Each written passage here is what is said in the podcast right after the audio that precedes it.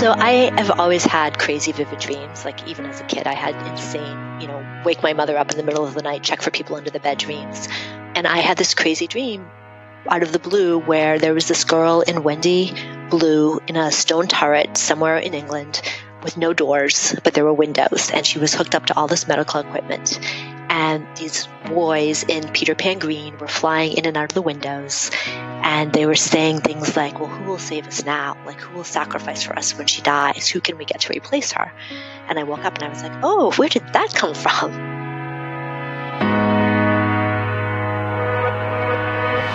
Welcome to the Friends and Fiction Writers Block podcast. Four New York Times bestselling authors, one rock star librarian, and endless stories. Join Mary Kay Andrews, Kristen Harmel, Kristy Woodson Harvey, and Patti Callahan Henry, along with Ron Block. As novelists, we are four longtime friends with 70 books between us. And I am Ron Block. Please join us for fascinating author interviews and insider talk about publishing and writing. If you love books and are curious about the writing world, you are in the right place.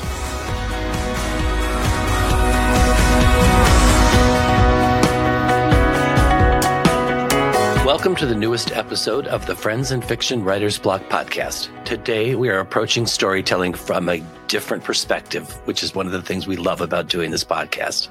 It's quite a feat to successfully take a well known tale and offer a fresh new look. And our guest today has certainly done that. Today, we are talking with Liz Michalski about Darling Girl, a modern reimagining of Peter Pan. I am Ron Block. And I am Patti Callahan Henry. Liz writes fairy tales for grown-ups because grown-ups need fairy tales yes. too. And we're going to dig into that. But she is a former reporter and an editor. And as a college student, she did something I am immensely envious of. She spent a semester with a member of English Parliament, an experience that made her fall in love with London, which you can tell in this book. She is a contributor to Writer Unboxed and author in progress. And her first novel, Evenfall, came out in 2011 and is also a lovely ode to fairy tales. She lives in Massachusetts with her family, a hive of bees, two chickens, and the world's best dog, which I'm going to argue with, but not here. So, welcome, Liz. Thank you so much for having me. I'm very excited to be here. What Yay. kind of best dog is your dog? So he is a boxer, we think Ridgeback Cross. And when we got him at five months, he had had five homes. Oh. He had walked on the dining room table of his previous homes. He had backed people into corners for jelly donuts and would not stop until they gave them to him. So we have done a lot of training, and he is he's 12. He still thinks he's five. He's 80 pounds of muscle and he adores my kids. So, so I will fight you for the title. Okay. Okay. I'll, I'll sounds referee. great. Yeah. There you go. and he lets me dress him up all the time. I have pictures of him as Tinkerbell and as Captain them. Hook. So he's a lot of fun. I've seen pictures on your Instagram. It's great. Oh, I'm going to go back and look at those. It's going to be good. Yep. Okay. Let's go. So, beyond being a clever and dark reimagining of Peter Pan, told from the perspective of the darling woman, as well as a fascinating story of sibling and parental love, Liz, can you quickly tell our listeners what it's about? And then the more fascinating part, what is it really about? So, when I wrote my first couple of drafts after I had something that I was comfortable with, I asked a friend of mine to read it for me. And she said she would, and she took it and brought it back a couple of weeks later. And when she had taken it, she had said, You know, what's it about? And I said, It's a story about Peter Pan. And she brought it back to me and she looked at me and she said, This is not about Peter Pan. Mm. And I mm. said, Yes, it is. And she said, Take it home, figure out what it's about, and get back to me. And I said, What you're supposed to say to everybody who reads your work. Thank you so much. And then I went home and said really nasty things about her under my breath and regretted asking her and threw it under my desk and didn't look at it for two weeks. And then I went back and I pulled it out and I read it and I was like, Oh, damn. And damn was not the word I used. um, she's right. She is absolutely right. This is not about Peter Pan it's about my oldest getting ready to go off for college. And it's about the grief that you feel when your children are growing up and you've done your job and you've done the right thing and you have to let them go. And just how hard that is to let them go in a world where you you know you you've spent 18 or 19 years trying to protect them and you can't protect them from everything and right. they're they're they're flying away and you're left behind waving at the window. So that's what it's really about. I love uh, it. Yeah that's so cool. I have chill bumps. And i just always that's why we love that question because there is the plot of what a book's about, and then there's the the live wire kind of thrumming underneath it, and I love that. And so often I feel that for me, at least as a writer, I think I'm writing about one thing. Like I have, you know, I have an index card that I usually put together and I stick it over my desk when I start a new story. And by the end of the story, it's a completely different sentence or two sentences on that index card. And so much of what you're doing or what I'm doing is working out stuff in my subconscious that I'm not even aware of. A hundred percent. Uh, yes. And that's the best writing. I think when we allow that card to change, when we allow what we wrote on that index card as our premise or our cornerstone, when we give it enough wiggle room to let it become what it wants to become yeah. instead yeah. of of putting it in concrete. Right. So I love that. I also think it's really brave to do that, to allow that your mm. your mind to do that to you. That's because if it's written down, sometimes you just want to read what's there instead of thinking about it and going another direction. Awesome. So, Liz, what made you want to dive into the Peter Pan story in the first place? Can you pinpoint the moment you said, I think it's really hard sometimes to pinpoint it. And sometimes there is a moment where you say, I want to explore this. I've heard you say you're afraid of flying. So why Peter Pan? So I have always had crazy vivid dreams. Like even as a kid, I had insane, you know, wake my mother up in the middle of the night, check for people under the bed dreams. And I had this crazy dream out of the blue where there was this girl in Wendy blue in a stone turret somewhere in England with no doors, but there were windows, and she was hooked up to all this medical equipment. And these boys in Peter Pan Green were flying in and out of the windows, and they were saying things like, Well, who will save us now? Like, who will sacrifice for us when she dies? Who can we get to replace her? And I woke up and I was like, Oh, where did that come from? Because I hadn't read Peter Pan in years. And so I immediately read the original Peter Pan which I love. It's it's such a beautiful book. And then I just started really exploring everything about J.M. Barrie that I could find. And I think that that kind of coupled with what was going on in the world, the Me Too movement was really strong at the time and getting a lot of publicity, just kind of all swirled together in, in my head and, and came out the other end as Darling Girl. The idea that a dream started it is so amazing. I I have crazy, crazy dreams. Maybe writers do. And I often write them down and try and, because I feel like they're messages from our subconscious or unconscious, that they're a bit of a bridge between the waking world and the sleeping world. But I've never had one turn, as far as I can tell, I've never had one really turn into the plot of a book. So that is really fascinating. Yeah, you know, and I think like a lot of writers that I know, I try and feed my brain a really rich and varied diet and then just get out of the way. And even if it doesn't come out as a plot, it, it comes out as a visual. And I think that that tends to be how I write. I have a visual and I, and I can't, you know, I can't paint, I can't do photography or anything like that well. But my books are always, the beginning of them is always very visual to me. Love that. I've also heard you say that when you become back to the the gist of this when you realize what the book was really about. That when you become a parent, you go from being the main character to the sidekick. And ugh, so true. You're no longer the focus of the world. How did that work its way into this novel? Because it's it's obvious how devoted the main character is. When I read Peter Pan, I really read it with an eye.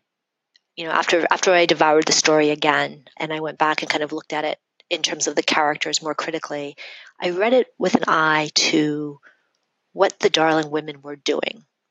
Because there's at the end of the book, Barrie writes that Wendy's Wendy grows too old, so Jane goes to Neverland, and then Jane's daughter, who in the book is Margaret, goes to Neverland, and so on and so on.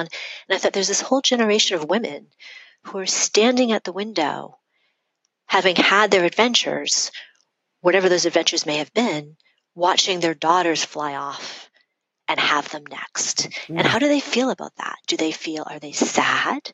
Are they envious? Are they fearful? What is going on with those women? So that's kind of where it where it came from.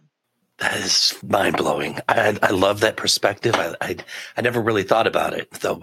But you said you did a lot of research on J.M. Barrie. So one of the favorite things in research is actually finding the little thing that flips the story on its head. Can you tell us what you found out about Peter Pan and not always being a main character? And there's also his history and his sibling that died. Can you tell us about all of that?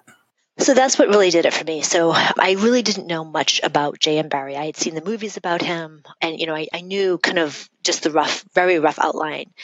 And what I found was that, you know, he was born in Victorian England, which was not a great time to be a child. The mortality rate when he was born, I think, was something like one in four. You know, so one in four kids didn't grow up to see their fifth birthday.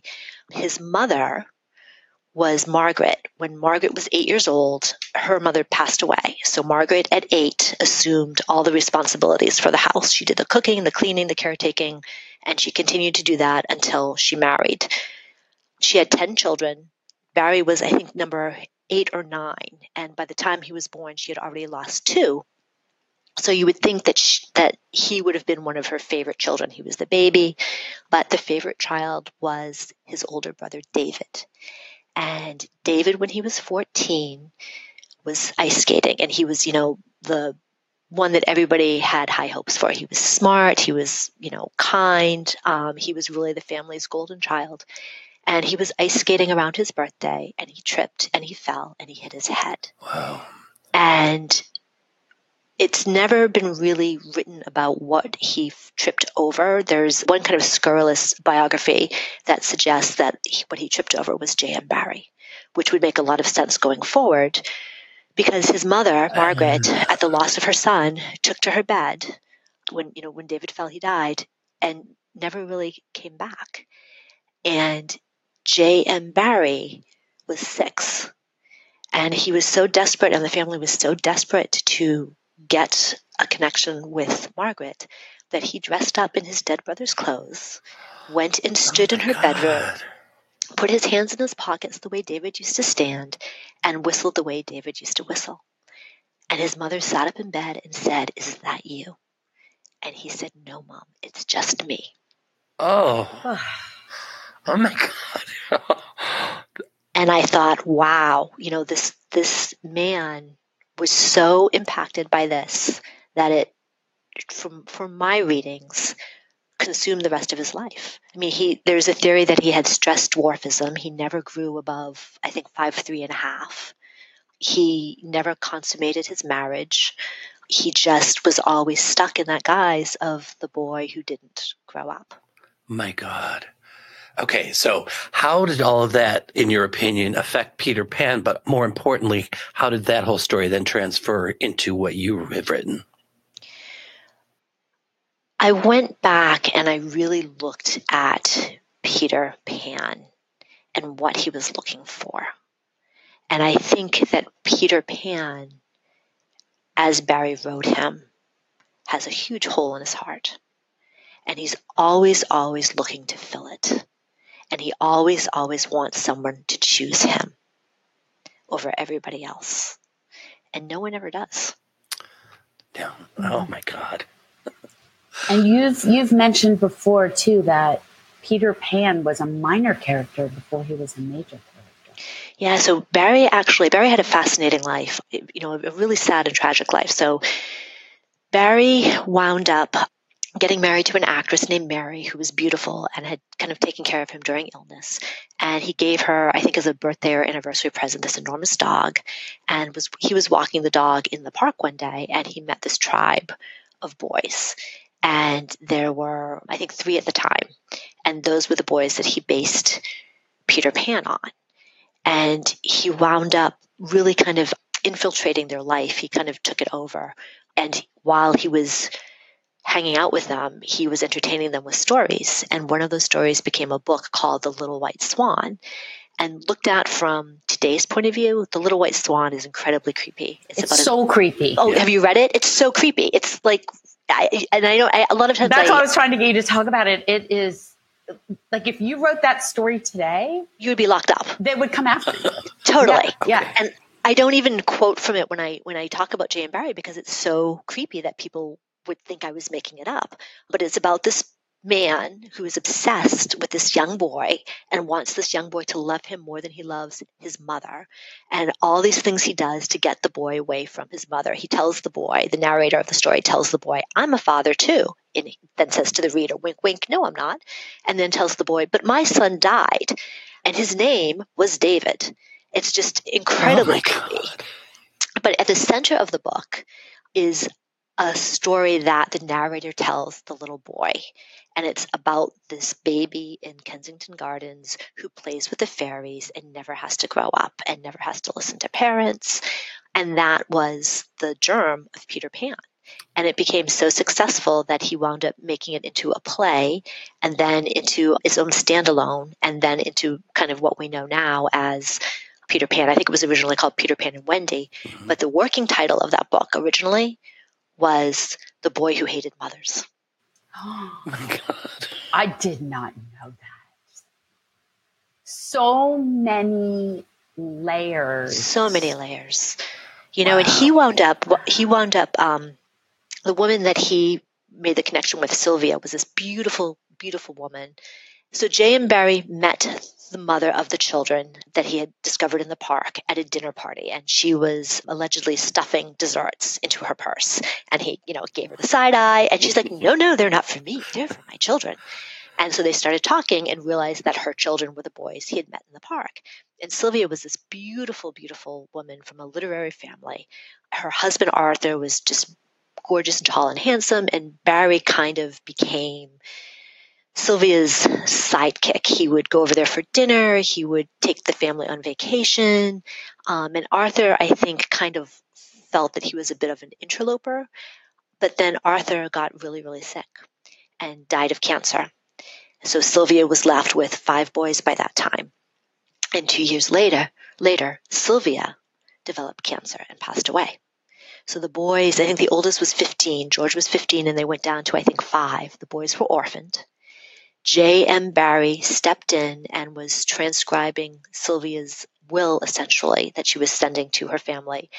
And somehow, where she had written, I would like the children to stay with Jenny, it became, I would like the children to stay with Jimmy, which was her pet name for J.M. Barrie.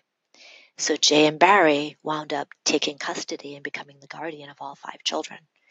And they really had really tragic lives. The oldest, George, grew up, enlisted in the army for World War One, died in the trenches at 21. John, the next oldest, suffered from crippling depression for most of his life. Peter committed suicide by throwing himself in front of a train. Michael died at 21 under suspicious circumstances. They think it might also have been suicide. He was swimming. He was a very good swimmer. It was a calm day, and he drowned. And Nico, the youngest, is the only one who grew up and really had a, you know, a relatively normal, happy life. Wow. And then, and then how it's just been, which is going to take us to fairy tales that I want to talk about next, but it, it, it takes all this dark undergirding and and Disneyfies it into a cute snap your fingers if you believe in fairies, right? Like it, it right. So I want to talk about fairy tales and how important they are. And I know you agree. My next book, The Secret Book of Flora Lee, is very much about fairy tales right. and about their impact on children and about how they can be used. Uh, Tolkien wrote an entire essay on why fairy tales are important. And one of my favorite lines in that essay is that they are often the consolation of a happy ending. So, why do you think fairy tales matter so much, even the darker ones? I think that they speak to our subconscious in a way that almost nothing else does. They're almost like primal memories, and they contain really basic, scary messages about the world. And they are a way to teach our children about the world. So true. So true. And and also they're a way, if we're willing to look at it, a way for us to see the darker parts of ourselves and not turn away from them.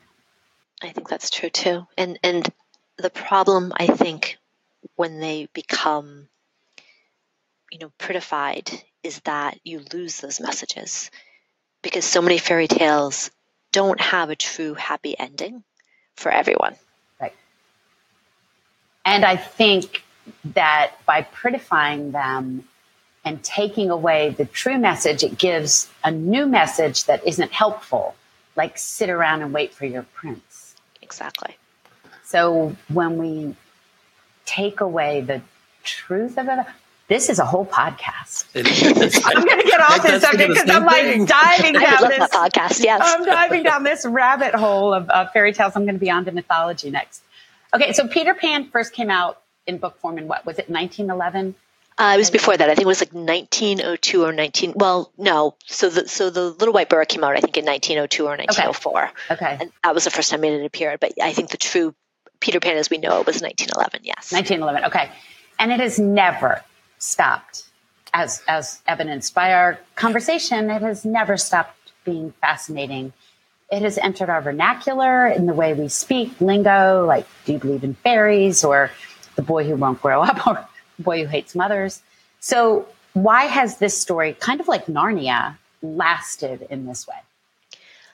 Oh, I think there's so many reasons. I think one is that it's such at its core, it's such a true story. I mean, everybody wants to be loved.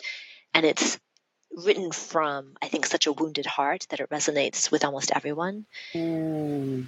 And it's beautiful. It's beautifully written, but also the way he wrote it is more like a charcoal sketch than a full painting.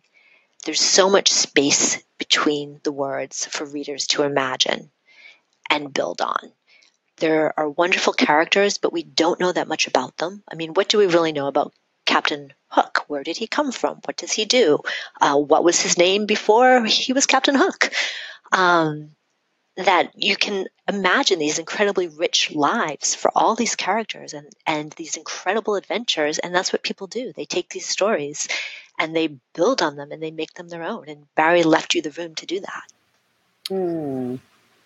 I love great. that because, like Narnia, I think same. You know, there's enough space in there to wonder what happened to Susan, to Peter. That like, there's no wrap up. There's all kind of wiggle room. Although he did seven books, and Peter Pan is just that one. There's still a thousand outgrowths.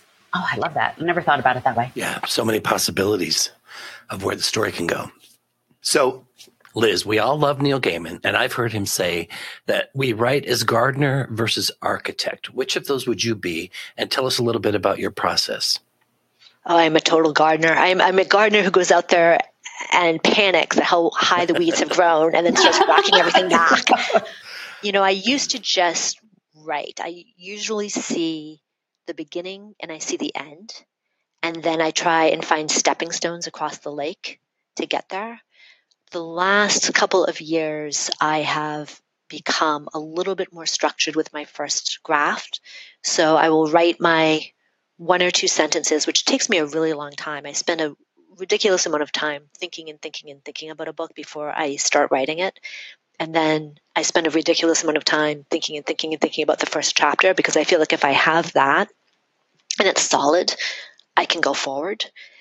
But the last couple of years, I have actually started, I wouldn't say outlining, but doing just a really rough sketch of maybe 10 sentences of where things are supposed to go and trying to develop the story along those lines and sometimes you know it you you get halfway there and you realize that the next six sentences are just never going to happen for you and you need to give up and start again but it, it definitely i think has made me a slightly faster writer which is good mm-hmm. um, but I also find that a lot of the stuff that I that I really enjoy the most is the stuff that comes in the space between those sentences, right. which I never expect. So the ending stayed consistent through the whole process. Correct. The, the, the, for Darling Girl, the ending was always the same, but how I got there changed a lot. Gotcha. Um, and my, my daughter is actually a really good writer. And when I had her trapped in the car, I would say, Well, what do you think about this? And she'd be like, Yeah, no, no, you know, and give me some suggestions too, which was fun. Oh man, can we borrow her? Absolutely. she's, she's looking for a job this summer, so that would be perfect. I, we're just, we're just going to all borrow her and say, We're going to give you our plots and you can tell us where, where it's coming undone. That's she's awesome. very good at that. Oh, that's awesome. So, any chance for another fairy tale inspired story? What's coming up next for you? I'm working on one, but I feel very much like Elmer Fudd. You know, it's like I'm hunting rabbits and I'm trying to be really, really quiet, really, really quiet, and sneak up and catch it.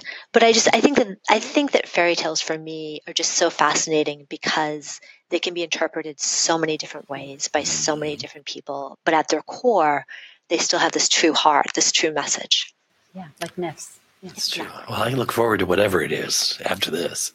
So, where can people find you? Like, where are you at on social media? I am on Instagram as Liz Michalski, author, and on Twitter, the same, and on Facebook as well. And I have a website, which is lizmichalski.com, that has all those links.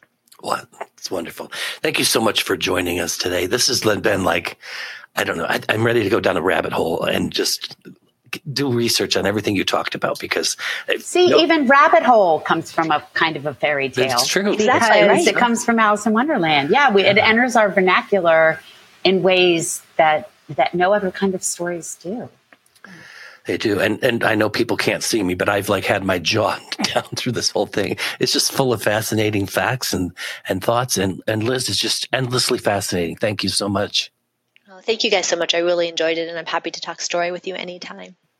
I'm in.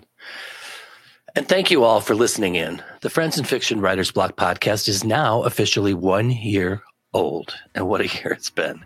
We encourage you to go back and listen to episodes you may have missed or to re listen to a favorite. Your support of the podcast is so appreciated, and we cannot wait for you to hear what we have in store for you. Thank you from the bottom of our hearts.